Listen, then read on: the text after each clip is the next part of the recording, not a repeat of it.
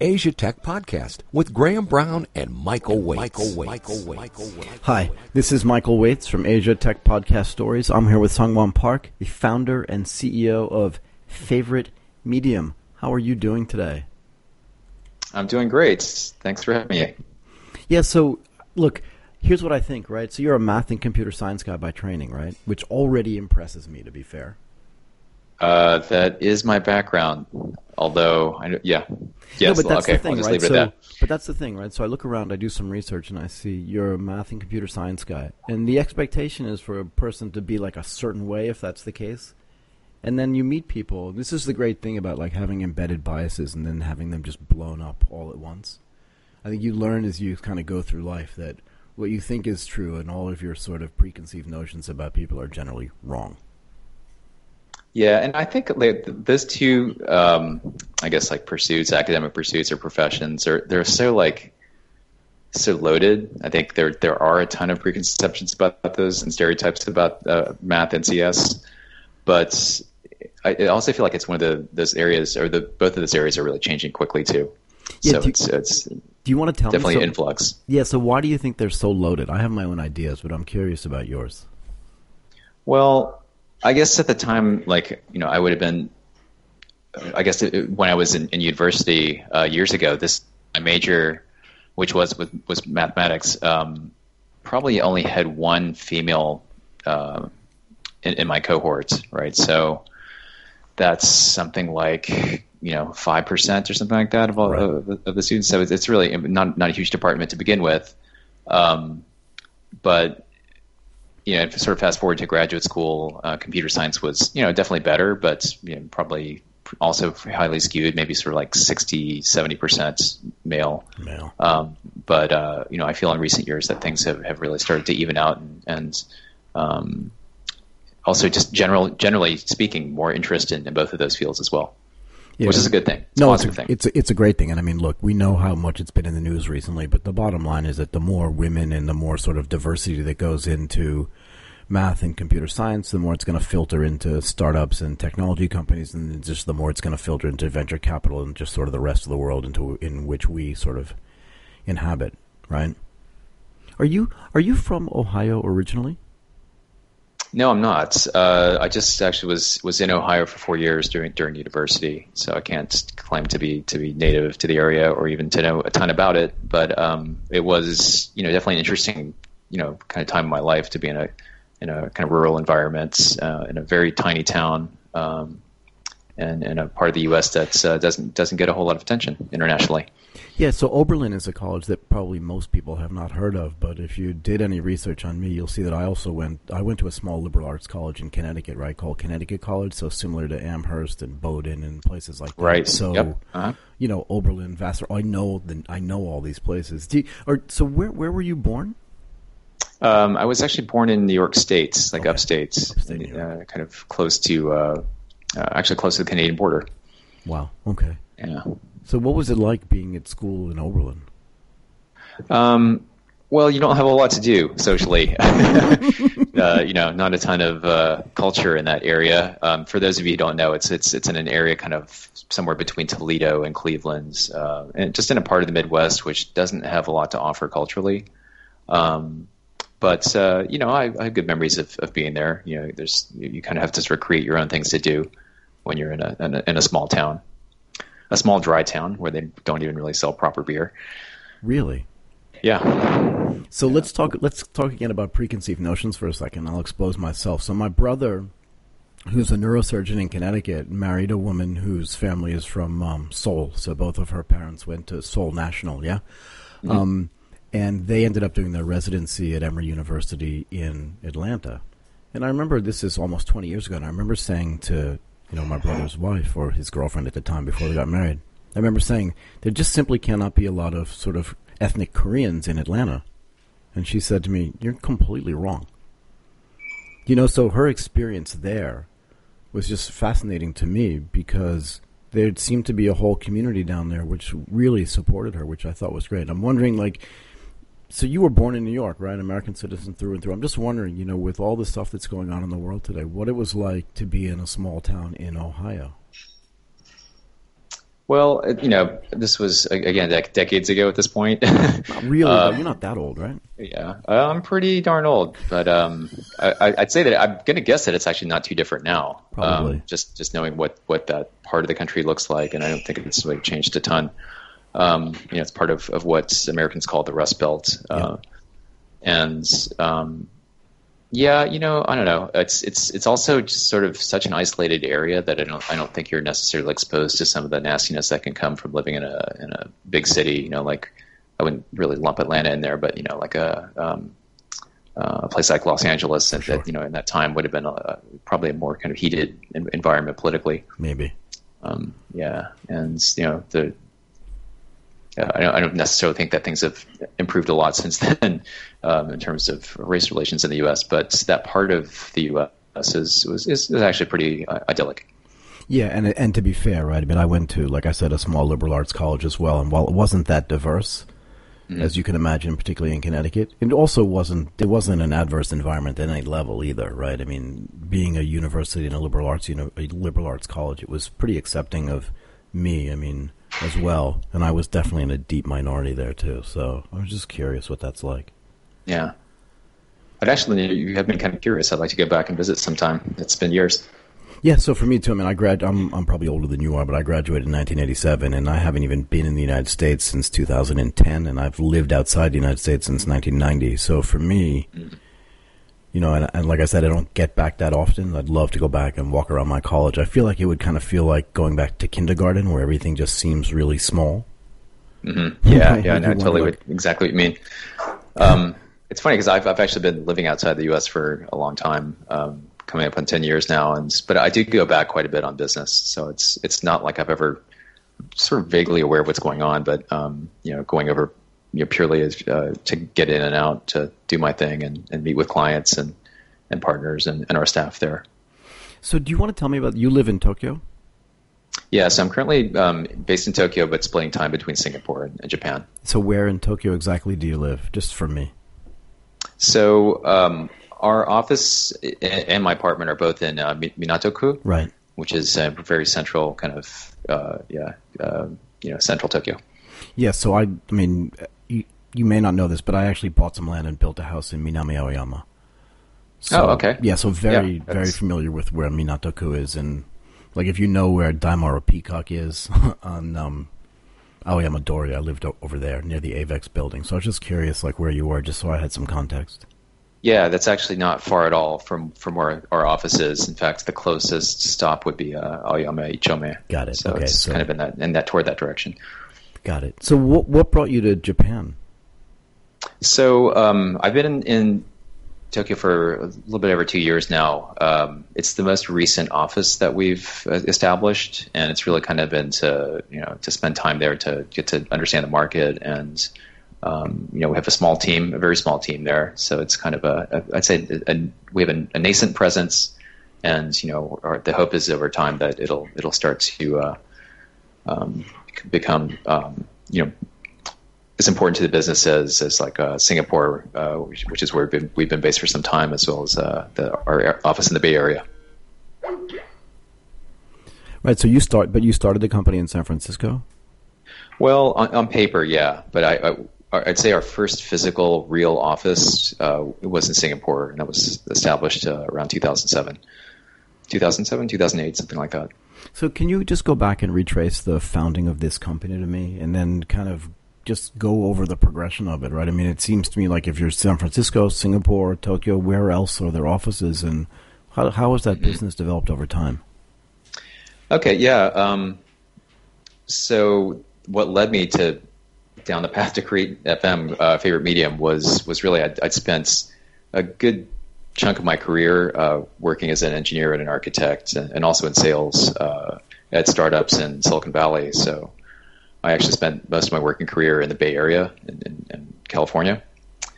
Um, and after working in, at a succession of startups, I think it was like five or six, something like that, and seeing some, um, working on some really great teams, you know, witnessing horrible failure and some kind of modest success, um, I just sort of realized that uh, I'd gotten tired of just being on this treadmill of, of going from startup to startup, and right. Um, I wanted something that I had a bit more control over. But I also knew that I didn't want to go down the route of, um, you know, having to uh, start something from scratch and drum up, uh, you know, in, investors and capital, and you know, in a sense, almost like have a board of directors and take. Uh, it's almost like having another job, right? Right. Uh, but I wanted to, to, bootstrap something and do, you know, do it myself. So, um, or along with my partners, and I had a partner at the time, a guy named Tony, so the two of us really kind of founded the company and just went out and, and hustled and tried to, to, to, to find clients and, and, started off doing services. So that's kind of led us down the path of to becoming a, a consulting company, which is what Favorite Medium is today. But what does that mean when you say services, right? Because if I look at the stuff that you've built, I mean, I saw the Trello stuff that you built, which was really cool. The um, yeah the sort of banking and fintech website stuff that you built to it, like the agricultural bank stuff, right? It all seems really interesting to me. But how do you go out and get those clients, right? That cannot be easy. Yeah, so okay, maybe services is, is not the right word for it, but it's uh, you know I think what we do is we just kind of partner with companies to um, you know take their ideas or take their existing products and then you know refine them or uh, take an idea and actually help help go through a design process and get it um, uh, go through the product engineering and, and, get it you know into production or, or into a prototype or pilot. Um, so in that sense, it's kind of like product partnership uh, consulting. Um, but in terms of like finding people to, to work with, um, you know, a lot of it comes from referral. It comes from word of mouth. Um, you know, there are, those occasional people who kind of just find you online and, and approach you via the website or, or through Twitter or something. Um, but more often than not, it's it's existing relationships and then um, referrals, and then you know when we have a good partnership with uh, with somebody at a company and they, they move on to a different organization, um, sometimes they'll um, they'll bring us business that way. I really want to understand. You know, you you mentioned in some of the documentation that you have on your website about porting the Trello stuff, right? Mm-hmm. Porting is a word that I really don't like at all. Yeah. And I'm curious, like, what your view is on this. I'd really like to know how that process works, right? Because I think most people think, you know, you take it from iOS, you're writing an Objective C, and then you just kind of take it, take the screenshots exactly as they are, and just like rewrite portions of it because you're porting it over yeah. to Android or you know whatever it is. I don't think mm-hmm. it works like that at all, but I don't think most people understand that, right? Yeah, that's true. Um, you know, I think there was a time, uh, maybe a few years ago, when you know some of these mobile SDKs were actually pretty primitive. I'm thinking of, of you know like sort of iOS SDK 2.0 or something like that, and right. first versions of Android where you could almost like sort of just make stuff look the same, um, and that is sort of what I think of as a port. Um, but over time, you know, we've seen some pretty rapid progress, and, and you know the, the maturity of mobile development today is is um, you know it's it's it, definitely far ahead of where it was even even like two or three years ago. So I think designers and product people actually do have to really think carefully about you know what the experience is on one mobile platform, be it iOS or Android or wherever it is, um, and and how you how you design for that, and, and how that affects the way the product is in, in the hands of the user. So it's it's it's not such a straightforward thing anymore. No, I mean I think you make a really good point, right? If you go back to IS, iOS, sorry, 2.0, and you and you fast forward to today, where you know iOS 11 is coming out soon, like the the level of triviality and the differences in those SDKs is just completely different, right? Yeah, it is, um, and the the footprint of these things is expanding, you know, pretty quickly. You've got new new hardware uh, to, that you can leverage, new sensors. You know, in iOS 11, you've got NFC that's opened up which has been around in Android for quite some time. But you know, um, you know that's that's exciting. It's, it's it's it's something you can work with. There's you know, there's ARCore, there's ARKits for for uh, iOS, uh, and and these things are opening up lots of you know new things to developers. But it's almost like it takes a different skill set to to even um, to to fully leverage it, right? Yeah, so I'm really curious about this, right? So you now have offices in multiple countries.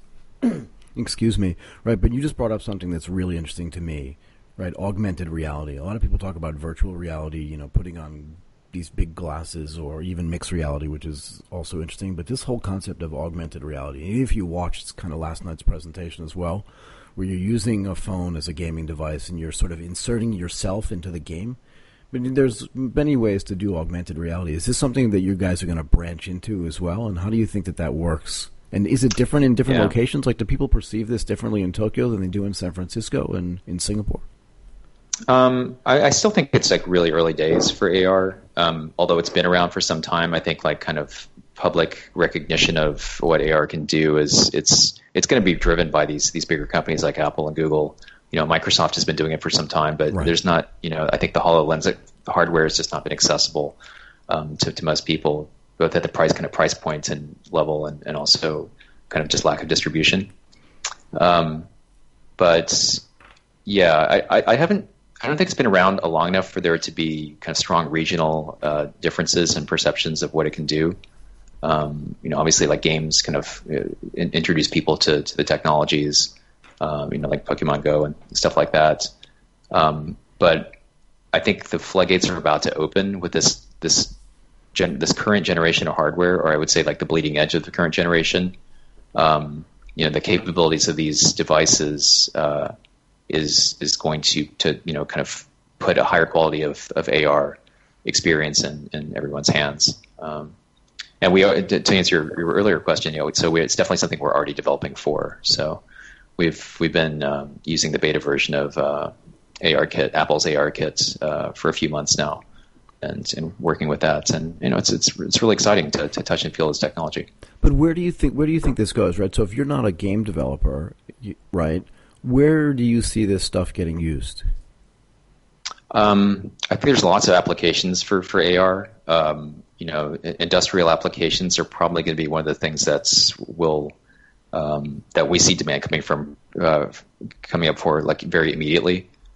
And this is stuff like um, you know um, when you're doing something like let's say f- fixing. Uh, for now, humans still fix cars. Let's so let's just kind of assume that humans are going to keep doing that for the next few years. Um, you know, you're you're you're trying to uh, let, let's say you're looking at the engine, you're trying to replace, you know, an air filter or something like that. Um, if, if people even do that anymore, but like a heads-up display, for instance, you know, so as you're looking at your model car, you can get all the, the latest data would, would you know, uh, it would be able to correctly identify what model car you're looking at and, and kind of guide you through the process um, without being a trained mechanic, for instance. So, like things like that. Um, I think there's already been lots of applications for other uh, industrial applications for things like guided, you know, assisted uh, assisted surgery for one, you know, things like that. Right. I mean, I think about what my brother does, right? Like I said, he's a neurosurgeon, right? So you're opening up somebody's brain or you're going into their spine and, you know, again, a very non-trivial incisions and going inside the human body. I just wonder what that's going to be like with the benefit of augmented reality, you know, to be able to see what you're going to do before you, before you're doing it or even as you're doing it, be able to have access to Yeah. sort of so much information. Yeah, and I think this is where design thought has to come into play too, because uh, you know, in, in a situation like that, you know, you really have to think about not overwhelming the user with too much information, so that they're not paralyzed with uh, you know processing too much kind of input, uh, while also you know understanding the context well enough to offer the most helpful advice, right? So I think this is where you have to start to think about like um, what are you looking at? What is the, how quickly can we establish the context? And uh, let's let's kind of offer up the most useful information, and that's going to come through having access to you know a, a body of data, right? A, a large body of helpful information, and then being able to quickly filter it. Um, and in some cases, you're going to have to leverage stuff like AI to, to make it um, to make those recommendations and and um, uh, like I said, like recognizing what's happening. Yeah, so here's here's the big question for me, right? And I would touch on two subjects that are really close, right? This concept of augmented reality, but also, you know, you mentioned this a little bit too. You know, automobiles. There's a whole bunch of development taking place right now in the autonomous vehicle space, right? And I don't like to think about cars per se, because in my mind, and I talk about this a lot actually, an autonomous vehicle doesn't necessarily need to look like a car today. But what's going to mm-hmm. happen inside of that car is probably something, or inside that vehicle is probably something where you and your teams are going to be involved. And I've won- I wonder if you sort of spend any time internally talking about how to use, you know, if you're sitting in an autonomous vehicle, it's driving itself, it's level five, right? So it's really driving itself on its own. You're sitting in mm-hmm. traffic or you're on the highway. How do you envision the sort of glass surfaces or any of the surfaces in the car in the context of what you already do, what you're developing, what you present to your clients for the possibility of using those spaces as development spaces, and then also, you know how you incorporate augmented reality into those spaces to make that um, experience really powerful. Mm-hmm. Well, I think in a perfect world, then uh, you know we're we're somewhat in control of that experience, you know, and the passenger, you know, is able to to utilize that space the way they want to. Of course, the nightmare, uh, kind of maybe even the more realistic scenarios, it's going to be plastered with the advertising. But let's hope that doesn't happen. I think I think so. I'm going to interrupt you for a second, only because I think people talk a lot about a dystopian style future, right? Where all glass surfaces end up, I'm sorry, surfaces end up being places for advertisement. Mm-hmm. I'm just, I'm just not that um, bearish on that. Actually, mm-hmm. I don't know why. I just feel like there's so much opportunity to make all those spaces and all those surfaces a place where you can just be way more productive. Mm-hmm. And in the end, I think that that's going to happen because I think what I think what's happening already is that the ad space business is slowly but surely becoming so annoying. You know, in the sense that when you were a kid and when I was a kid, for sure, you know, we really had ads in in two major spaces that we interacted with every day, besides sort of newspapers and billboards, and that was on television, and you couldn't control it, you couldn't record over it, you know, you couldn't get rid of it, and on the radio, where it just felt like natural, right? A DJ would read an advertisement and then go back to playing music. But I think now that it's just ubiquitous, I think there's sort of fatigue around advertising everywhere, and I think people are going to say, you know what, I'm willing to pay a minimal fee to get rid of advertising, and that's why I ask about this sort of development mm-hmm. space. Mm-hmm. Is people will be willing to pay to not see ads? They already do it, right? In plenty of these iOS apps, it says, you know, pay me two dollars a month or pay me fifteen dollars a year, and you don't have to see an ad. I'm just wondering, then, what if that's the case? Then what do those spaces get used for in your mind? In other words, if someone said to you, "It's a free palette for you," what would you design into that, just based on your experience already and the thoughts you've already had on this? Well, I think you know, that's actually going to be something that probably will vary, um, and that is this. That's that's something that could uh, actually have um, substantial regional differences because there there could be different expectations for people who you know, for instance, have never driven before versus, sure. you know, when you're, you're coming from a car centric kind of environment, let's say like, like the United States or Canada, uh, or Australia, right? Um, countries with lots of land. Um, you know, it'll be interesting to see how this develops. Like, yeah, I, I think like AR is probably going to play play some role in, in, that because you know there is there is still that kind of like experience of traveling through through a space, and you know, um, I'm not sure that everyone's going to want to kind of observe that or interact with it. there's there's definitely I think we're moving toward a, a world where, where it's more kind of tune out and, and kind of control your own sort of uh, environments. Um, but uh, yeah, I think there's there's lots of opportunities, and it's it's uh, it'll just it's I, I, think it'll be interesting to see what this first generation of um, um, you know kind of display technology, uh, you know, projection inside the car is going to look like. Yeah, and again, you know, last night Apple had that big event right at the Steve Steve Jobs Theater, and the only sort of demonstration that they had of ARKit was the gaming, and I just mm-hmm. think it's I just think it's um, you know, in Japanese we would say mottainai, right? It would just be a waste if that was the only way mm-hmm. that this technology was going to be used, right? And I can just yeah. see so many more uses for and it. And there there are there are a ton of other uses for it, right? and um, yeah, and I think you have to just sort of think about like we're, we're just not yet accustomed to interacting with 3D objects kind of in physical space, in like space, in the real right? world. Yeah. Right. And that's going to become more natural um, over time.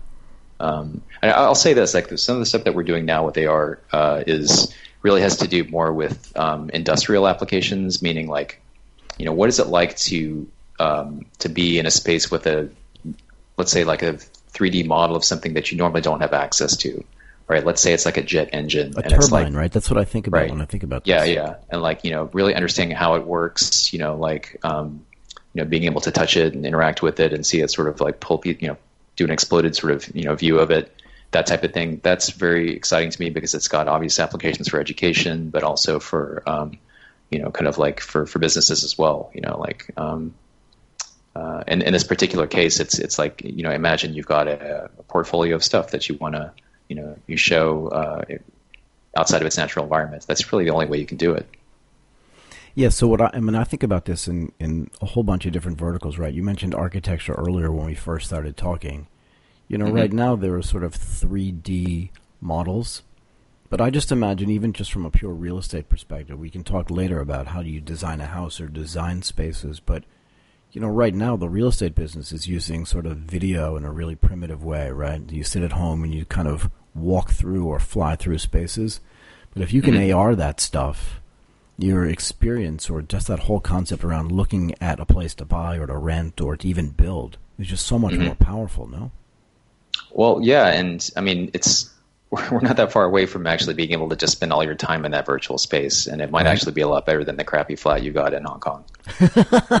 right?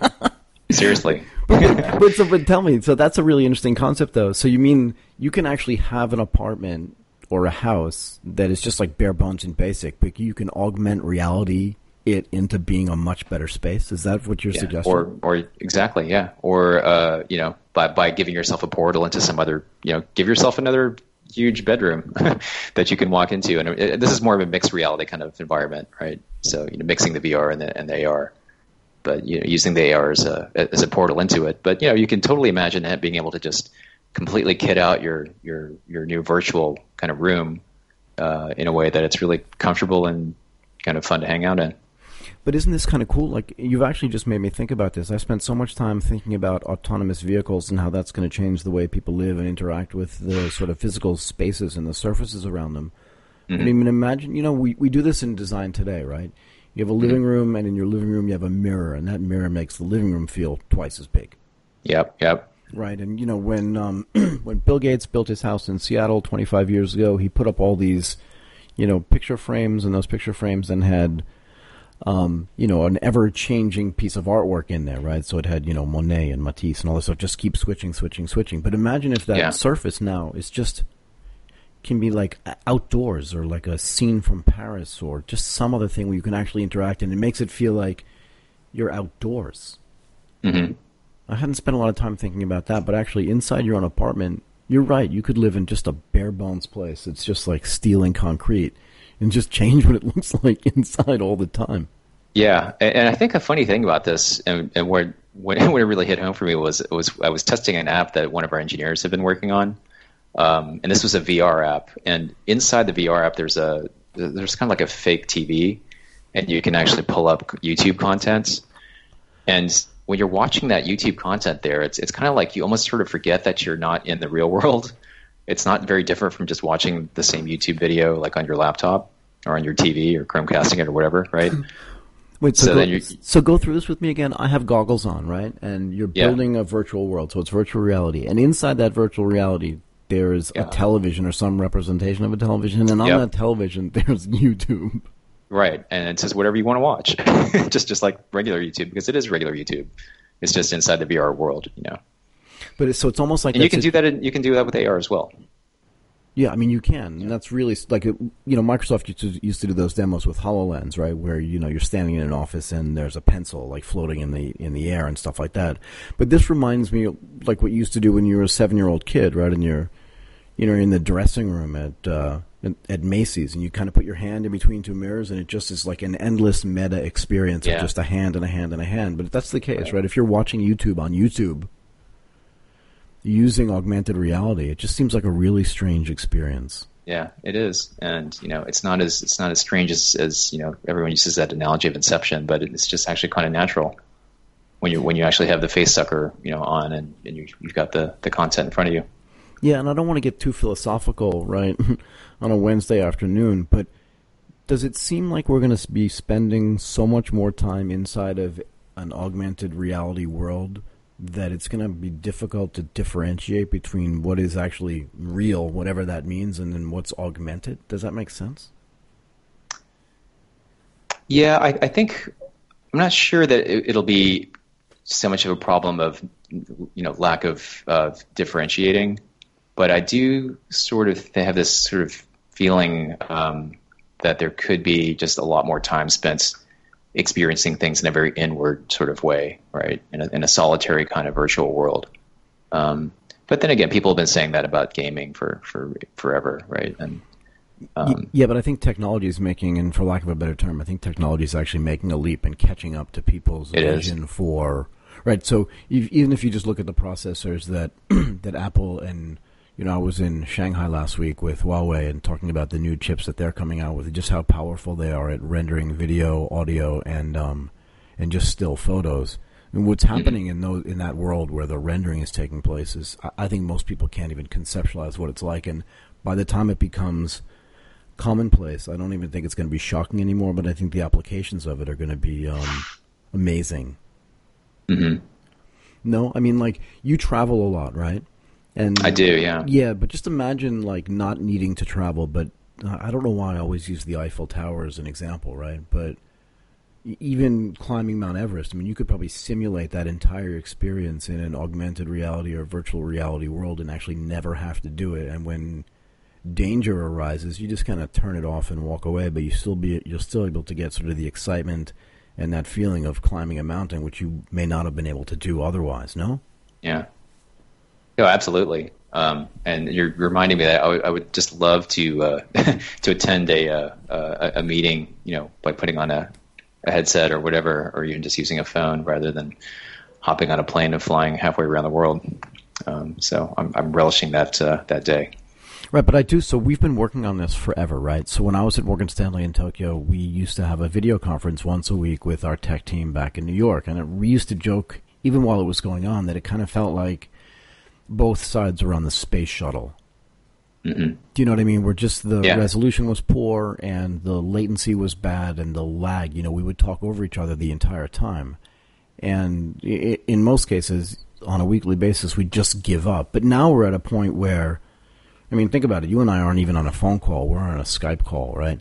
And there's no latency. We're not talking over each other. This is perfect. And we probably could have done video too. Like I don't know what your internet speeds are like there, but I mean, in my apartment, it's 50 megabit, 50 megabits up and down. And if I go to a coffee shop here and it's the right coffee shop, it's 300 megabits up and 200 megabits down. So, or vice versa. Sorry. So that has caught up in a way, or surpassed in a way, what we need to do, what we tried to do 20 years ago. And it, it also means, right, that this whole concept, which we haven't talked about at all, this whole concept of telepresence, right? Like it's going to really feel like you're there. Yeah, that that's what's. Uh, I think it's it's it's getting there, and it's what's going to I think change the nature of, of collaboration because right now, like what what we see in the in the you know like your your weekly call, you know, and, and with telepresence and stuff, it's you know it's definitely even if the quality is good, like it's still a projection on a two dimensional surface. Correct. And I, I think like what's what's you know really game changing about uh, like an AR kind of experience is, is just being being able to kind of see stuff in 3D and and uh, it's just it, it sort of sucks you in and makes you more present and you just you, your brain just can't help it it just it draws you in. Right, I Um, mean, right. I mean, for lack of a better term, right? It's completely immersive. yeah, I was trying to avoid that word, but yeah. Yeah, so was just I. I, do, don't want to say it either, right? I don't like to use words, but you know, in the same way that I don't like to use like paradigm changing and stuff like that. But in, in, to a certain extent, right? Like, you know, when you jump into a pool of water, you're immersed in that water, and just because other people overuse that word doesn't mean it's not pretty expressive for the concept. But like, you can lose, you can lose um, track of this of the fact that you're actually not in a place where it feels like you are. And I just I always wonder like what the implications of that are. In other words, does it make people want to travel more or travel less, right? In other words, like you said, if I don't need to get on a plane to go have a meeting with you because I feel like you're actually there, Mhm. what does it do to the travel industry? You know, do I really care if I ever get to Paris per se? right, right, If I can just feel like I'm there anyway. Yeah. Right, I don't I don't I don't know. I, I sort of feel like it's going to make people want to travel more. Um, but then again, it also just make, make make everything seem closer, just because it will be all more accessible. Um, and you'll just pick the places that you actually really do want to go and you know uh, and taste the food in and, and meet people and, and speak in your broken uh, whatever language it is. I think my English is broken, to be fair. Um, but what do you? But what do you think about this? So you're you're running this company, right? You've got multiple locations. You're flying all over the world and, and managing people in different cultures. I presume some of your staff in Japan is also Japanese, right? Is that is that true? Uh, yeah, it's actually we're actually mostly pre- well, we're pretty international in that office, uh, but yeah, we have Japanese staff as well. right? So you so you're doing all that stuff, but do people need to then get retrained as the technology that you're using or the experiences that you're programming towards change? In other words, you know, someone who graduated from university, even with a degree in computer science, 10, even 11 years ago, right? How up to speed are they going to be with augmented reality and the concepts around augmented reality? And, like, how do you handle that from a management standpoint and, and even from a hiring standpoint? Yeah, that's a really good question because, you know, I, I think what our, our sort of philosophy toward that is, is to hire people who are not specialists. Like, we tend to, um, you know, both with designers and engineers, you know, we tend to look for people who've got a, a real interest in what they're doing, so that you know when they're thrown a curveball, they don't just give up and say, like, "Hey, I wasn't trained to do that," but they'll actually right. have some kind of like hunger and interest in and and you know, kind of uh, taking on this new challenge. Um, but you have to have the right fundamentals to to be able to adapt like that, and it's the sort of thing where like um, you know, uh, a musician who who's really good at piano can probably adapt to playing some other instruments because they've got some understanding of notes and music and and uh, you know intervals and stuff like that. So I, I think um, design and and um, engineering are, are, very much like that, and we're seeing it right now with design, especially as interfaces move.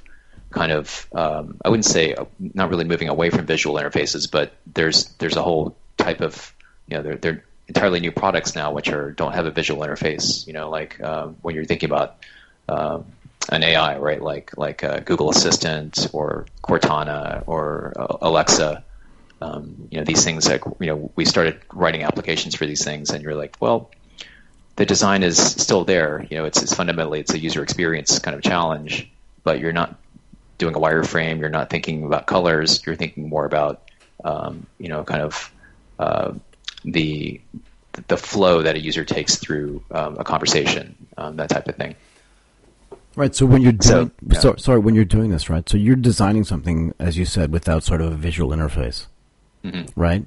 And how, like, how does that change the thought process around, you know, still using computer, computer science, and all that stuff, where the people are interacting with something that's just purely software, right? They're not seeing something, they're not touching something, so it's not tactile, it's not visual, but they are mm-hmm. actually interacting with something, right? Alexa is the perfect example of this, right? Like, you know, play me a song from um, the B side, you know, of I don't know, some some album, right, or some single.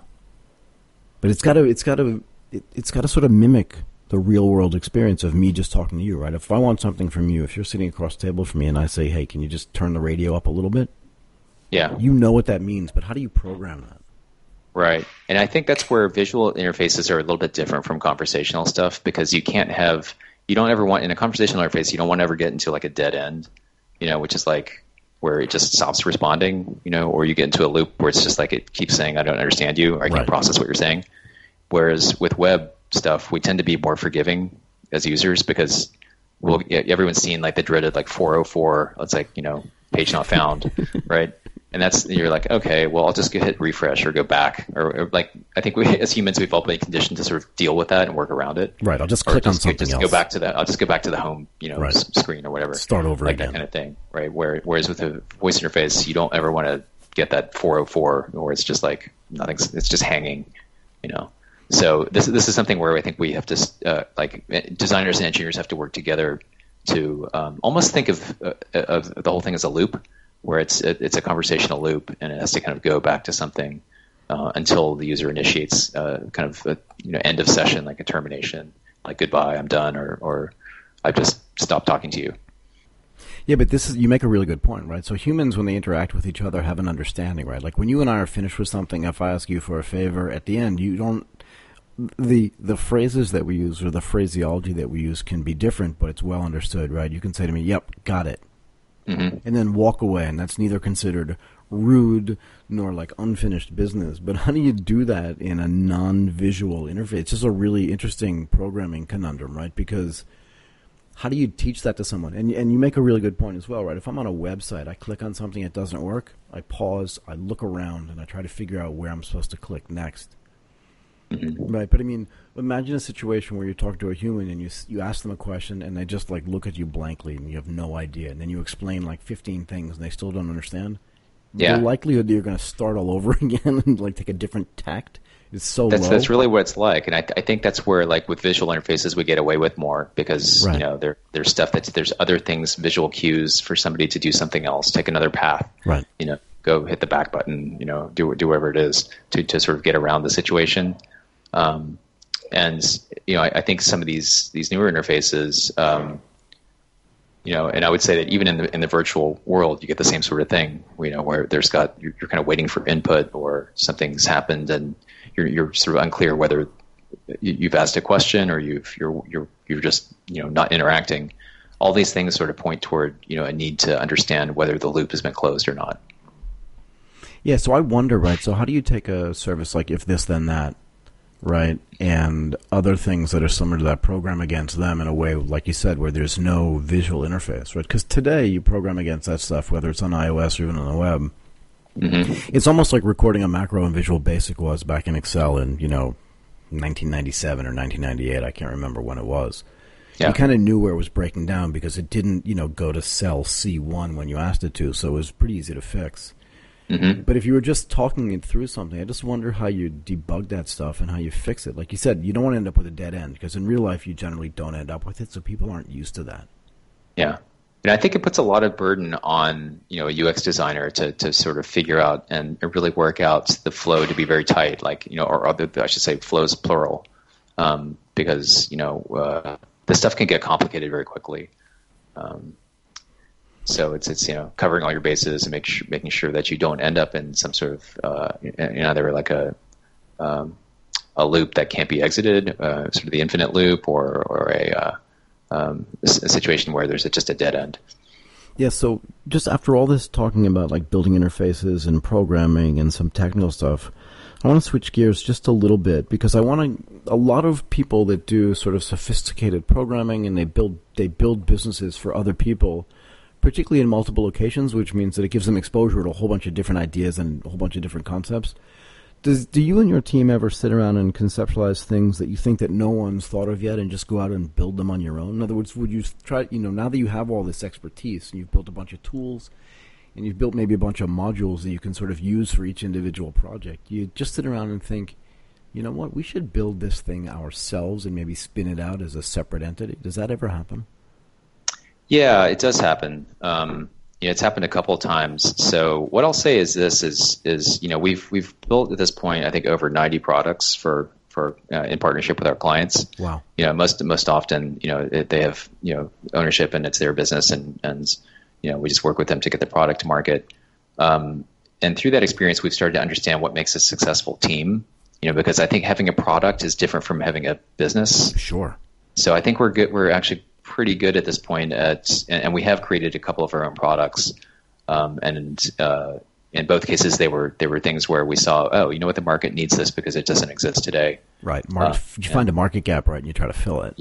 Yeah, yeah. So one of them, just you know, to give you an example, was for um, a friend of mine who's in the the F&B industry came to me with a, a problem, and I, I, love hearing about people's business problems because that usually means there's some software involved. Right.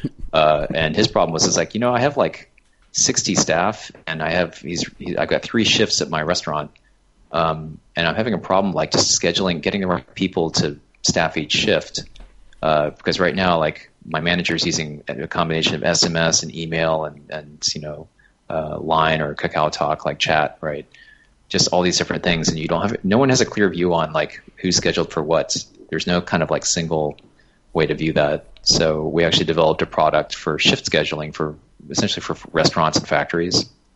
Um, and right now, we're actually looking for somebody who could could take that and turn it into a business. So, if there's anyone out there who's listening that wants to be the CEO of this company, wants to take it and run with it, um, you know, that's that's I think what we're interested in doing now is partnering with people who who um, either have the industry expertise or um, you know really want to come in and kind of find out find a way to to develop the product into a like a, a real business. Yeah, so there are people actually, and this is way off topic maybe, but there are people actually that are that are trying to build businesses like that from the ground up, right? There's a guy in a team in San Francisco that's building a business called Schedulo, right? Same thing. Yeah.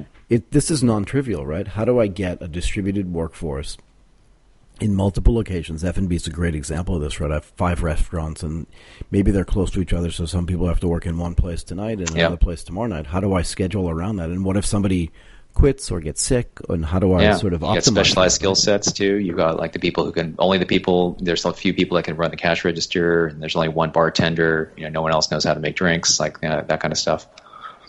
Yeah, and if also, and I hadn't thought about this either, but if you think about like seat optimization for an airline, right? Ticket mm-hmm. optimization and price optimization, that's exactly what you're building, but just for a completely different vertical. That's actually really interesting. Yeah, there's got to Yeah. be some. If anybody out there is listening to this and you're really interested in running this business, well, this is a potentially large business as well, right? It is, yeah. It's one of those things where it's it's you know you're talking about like lots of people using it. Um, you know, it probably would need to go through some traditional sales channels. Um, so anyone, some, somebody from that industry that, uh, or even from the point of sale kind of business that would know how to like you know take that and and uh, take a product which is actually you know pretty much ready for for market. Um, you know, those are the kinds of partnerships we would we would like to explore. And there's a couple of other things that we, we've got. You know, one, for some reason, two of them are in the, the F and B industry. um, and, and one of them is a, a sort of prop tech kind of thing um, for for on demand um, booking of, of spaces and basically utilizing dead space in a in a restaurant. Um, uh, so sort of a form of co-working, I guess, but in a non-traditional space. Um, Yeah, so so I've I've thought about this too, actually, right? So there there are a bunch of businesses in Bangkok, right? A bunch of bars that Mhm. are open all day, Mhm. but no one goes in them until six o'clock at night. yeah, Right, but there's staff there, there's food there. You know, you don't have to start drinking at ten o'clock in the morning, but you could have soda water and Coca Cola and stuff like that. Mhm. I think there's an entire business to be built. And again, this is completely off topic, but you brought it up, so yeah. I think there's an that's that's exactly what we're looking at. Where in fact that the, the dead space in a bar or even like a like a karaoke place like that that's a, a really perfect fit for this type of product because they're the asset that they have is air conditioning and and and you know kind of hope, hopefully fast broadband right fiber or something um, and if it's a, a place that's that's you know quiet and accessible and uh, people will pay for that Well, that's the thing. So I was, you know, I don't want to admit this on the air, but the reality is that I've met a guy here that I advise weekly, and I meet him in an like in an Irish pub at 11 mm-hmm. o'clock in the morning, and mm-hmm. not to drink. But the reality is that they have all day food there. And I think there's a whole business to be built around like if you come in at 10 o'clock in the morning, you get like a discounted soda water, and you can use our broadband, and you pay like a hundred baht or three dollars an hour, whatever it is. Yeah yeah And then at six exactly o'clock, too bad for you, it turns into a bar, so you can stay and still drink, or you can leave and go work somewhere else. But that's a co-working space, just automatically because it has Yeah. tables, chairs, air conditioning, and broadband. Yeah, and the vision for the product is is it to enable any space to be an ad hoc co-working space, and for for anyone who's controlling the space to be able to to you know uh, basically monetize that that what, what's normally just kind of sitting there dead during the day. Yeah, well, I, I mean, what this means really is I should actually talk to you more often because I've had this idea, but I don't have the software for it. All right, we should do that next time I'm in Bangkok. So uh, that's the other thing too. Do you travel to Southeast Asia outside of Singapore at all? I do, yeah. Um, so you know, we have in addition to, to remote staff that we have in, in uh, places like Malaysia and Indonesia, uh, I do travel in the region quite a bit. So um, Indonesia is probably the place I go to the most often. Um, it's close by. We actually have um, you know engagements where we'll do things like user research for products, or sometimes it's like concept testing for something, some kind of new class of product. We've done some stuff like this for for some some big uh, uh, phone manufacturers. Um, uh, so uh, yeah, it's, it's it's great to get around the region. It's probably the, the place where I spend the most of my time outside of Japan. And what and what do you think? Like, how big do you think this business can get? I mean, how, you said you've been at it what since two thousand and seven? Is that yeah, did I I'd remember say uh, uh, yeah, pretty much. On, on I'd say on paper. I mean, we didn't really book our first revenue until the tail end of 2007. So yeah, about 10 years. Um, you know, I think I, I think our goal is not to make it as big as, as it can be. no, no, for Um, sure. But, just as an opportunity, right? Yeah, I mean, there's there's definitely you know there's there's probably limits to what we can do with it, but I'd rather kind of keep it. At, I wouldn't say the size that we're at. I think we can definitely grow in terms of, of the number of people we have. Um, but I, I, I like being able to have uh, a good understanding of what's going on with each team, with each product team within the company. Um, so I think I would be really sad if it was the, the, the sort of business where I, I just kind of like lost track of what was going on, um, and there was just like too much activity, or, or it was too ge- geographically, you know, spread out for for um, um, for me to really have a handle on it. How many people are there total? So we're at about 40 right now. Okay, that's a lot of people, though. Yeah, well, uh, in our industry, it's considered pretty small, but um, yeah, for sure. But still, that's but a lot of people compared to to manage. A, compared to a, a software startup, it is kind of a lot of people. Yeah, yeah, and to, uh, and, and in different countries and too and, and stuff too. You know, um, yeah, I was gonna say to be fair, you like you're not really a startup at any level. no, we're not. Um, you've just yeah. been at it for so long. So I want to ask you this too: Have you heard of a company called BetaWorks? BetaWorks. No, I don't think I have. Yeah, so BetaWorks is a company um, in New in New York run by a guy named David Borthwick, if I John Borthwick, sorry if I remember his name correctly. And you know they do some interesting stuff too from a development standpoint, but they also develop their own. I don't want to say ventures, right? Because that sounds I think it gives it too much weight. But they do a similar thing that you, that you, it sounds like you and your teams do. I always wonder, right, when if you're so close to the market gaps, right? And like you said, you know how to build teams, you know how to build the software, you can see products like this product you're talking about to sort of optimize the usage of dead space, right? Which I find, I think that could be a gigantic business and and super useful, right? Like I said, I've already I've thought about this for a long a long time, but I wonder if you ever think about because you see all this stuff and you know how hard it is to build something. Do you ever think about investing as well? Yeah, I mean, at this at this point, I, I would I would say that that we're starting to look at that, um, and I, I'm not able to do that on my own. But uh, we have a new, maybe one thing I could mention is, is that we actually have a new uh, joint venture with a company called um, with with a, a, a woman in in, uh, in the U.S. who's has a long track record of starting founding companies and and, and selling them. Um, so we we've created a new a new JV called uh, FM Labs and I think that's going to be closer to what you're talking about, both both in terms of investment on, on a, a you know kind of capital uh, as well as um, taking investments um, in, in kind of uh, partnership for the product development as well.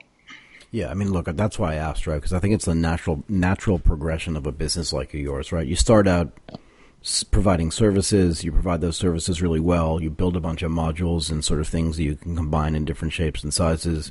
Yeah, You, you start to see market gaps, you start to fill those market gaps, and then and then people come to you and say, "Hey, can you do this for us?" And you're like, "Well, actually, the way the best way to do this is like this, and actually, we'll seed some money into you, and we'll take a little bit of ownership, and then we'll help you run that business too." Because, like you said, you know teams, you know businesses, and you know the gaps. Yeah, yeah.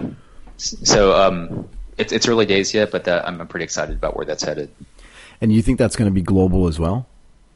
So right now the focus is on on the U.S. market. Um, that's just kind of like where where my partners is based and what she knows. But um, you know, I think over time we'll start to see it even out. Uh, and I think a lot of the so we're we're actually working with two companies right now. Um, both of them are, are American startups, but I, I don't think there's anything inherently kind of North American about them. They they both seem like things that could could develop into legitimate businesses in, in Asia Pac and and other regions too. Yeah. Do you think you have some sort of edge by being out here? Whether it's an information arbitrage or just sort of a cost arbitrage by being based in Singapore and in Japan and stuff like that. Like, do you th- do you feel like you have an edge with that type of stuff?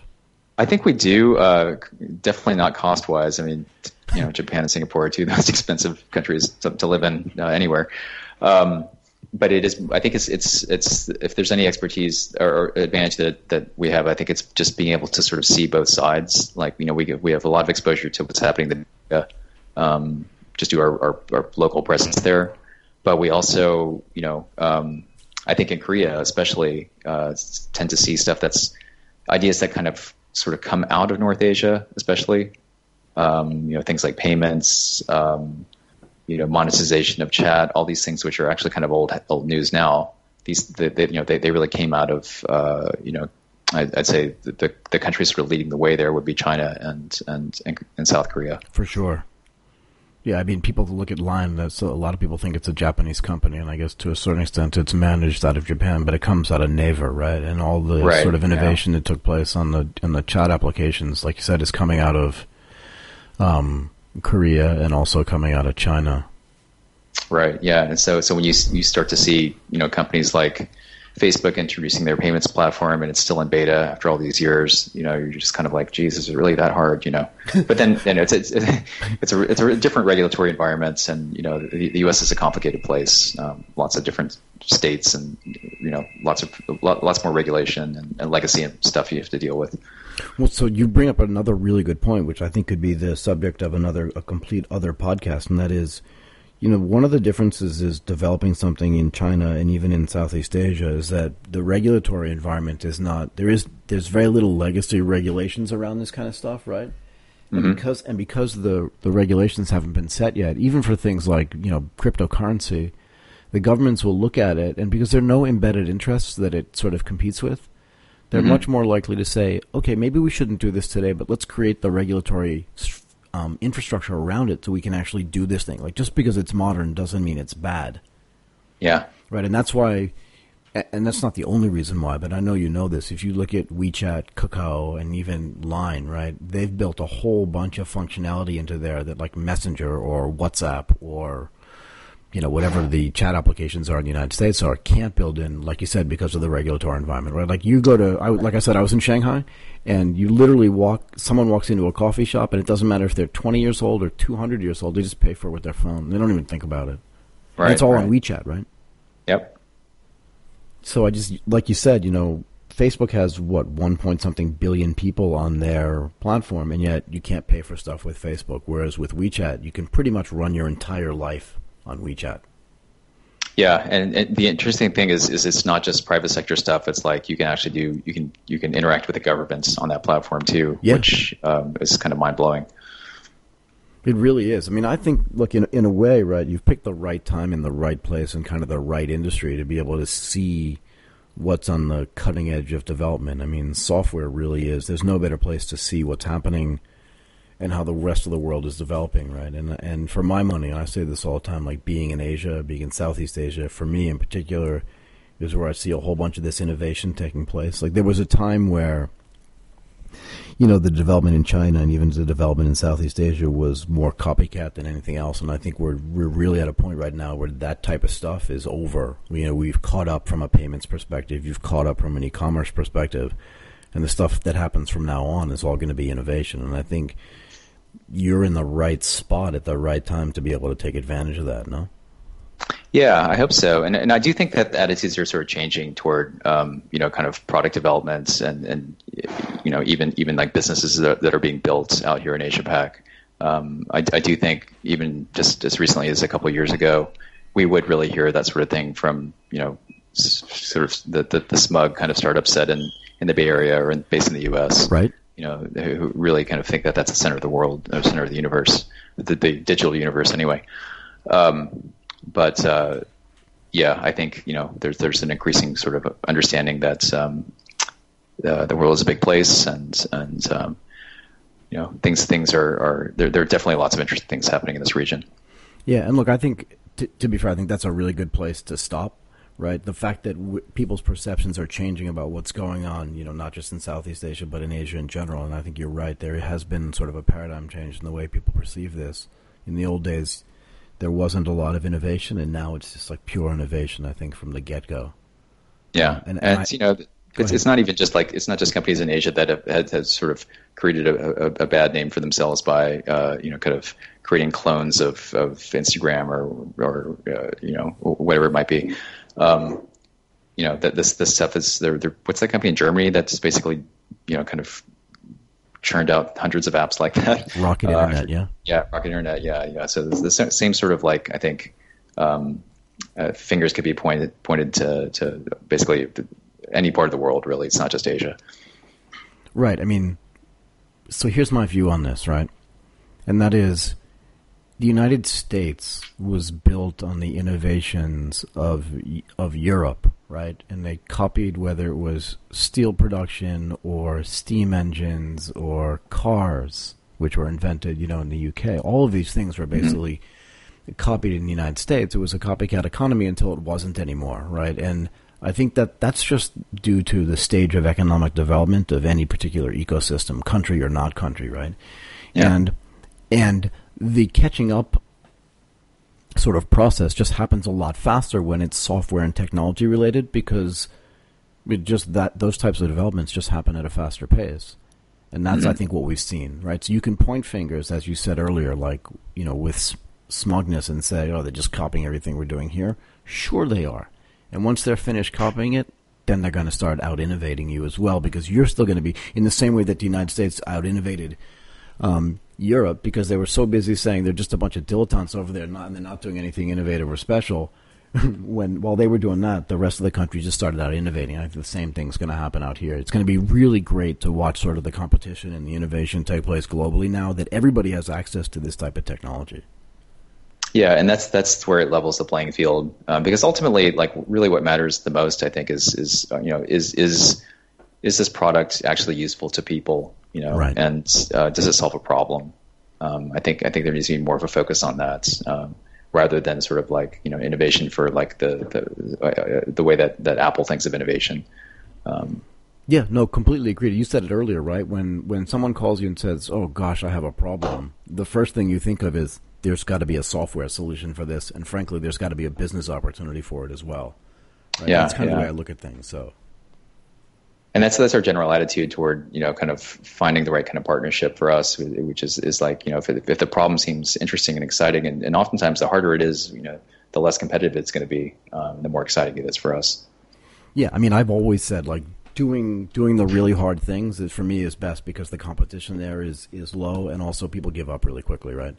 Yeah, yeah. I don't mind the harder it is, and like you know whether it's carrying a 25 pound suitcase upstairs or, or writing some really non-trivial software it's just there's nobody else wants to do it. So, yeah, and it's it's also that that that exercise you have to go through of, of deciding what you're not going to tackle. You know, which sometimes is the hardest part. Getting getting everyone to sort of agree that like you know what this is. We're actually not going to address this. We're not going to touch this. Right. Right. Well, look, I really want to say thank you for taking so much time today, Sangwon, and um, you know, just going through all of the things that you've been building and and all of your views on whether it's AR, software development, living in Asia, traveling all over the world. I mean, I, I thought this was really fascinating for me, and hopefully you enjoyed yourself as well. Is there any is there any place that like people can find you, or you want people to look for you to let them know before we before we finish? Uh, yeah, I mean, you, you, can also reach me through um, our website, which is just favoritemedium.com, or you can find me on Twitter at uh, uh, Digital Wanker, which is pretty pretty easy to find. yeah, here's the great thing for me. One of the great things about doing a podcast is that because people have to connect to me over Skype, the the Skype names that people come up with are really amazing, actually. You know, like oh, said, yeah. digital wanker's great, like for a Twitter handle or you know for something like that. And you know, my Skype ID is just Michael Waitze. It's just my name. And there was a, there was someone I spoke to, and I don't remember who it was, and their Skype name was "Come up with a good name for me, please," or something like that. I can't remember what it was. It's so random. you know, that's one of those things that they never think is going to get exposed to anybody else, but as soon as they yeah. start giving it out to people, they're like, mm, maybe I should just change that to my name. That's awesome. I like it. Anyway, look, I really appreciate your time. This is Michael Waitze, Asia Tech Podcast Stories of the Sangwon Park, the founder and the CEO. Favorite medium. This was awesome. Michael, thanks for having me. Thank you so much. You've been listening to Asia Tech Podcast. Find out more at www.asiatechpodcast.com.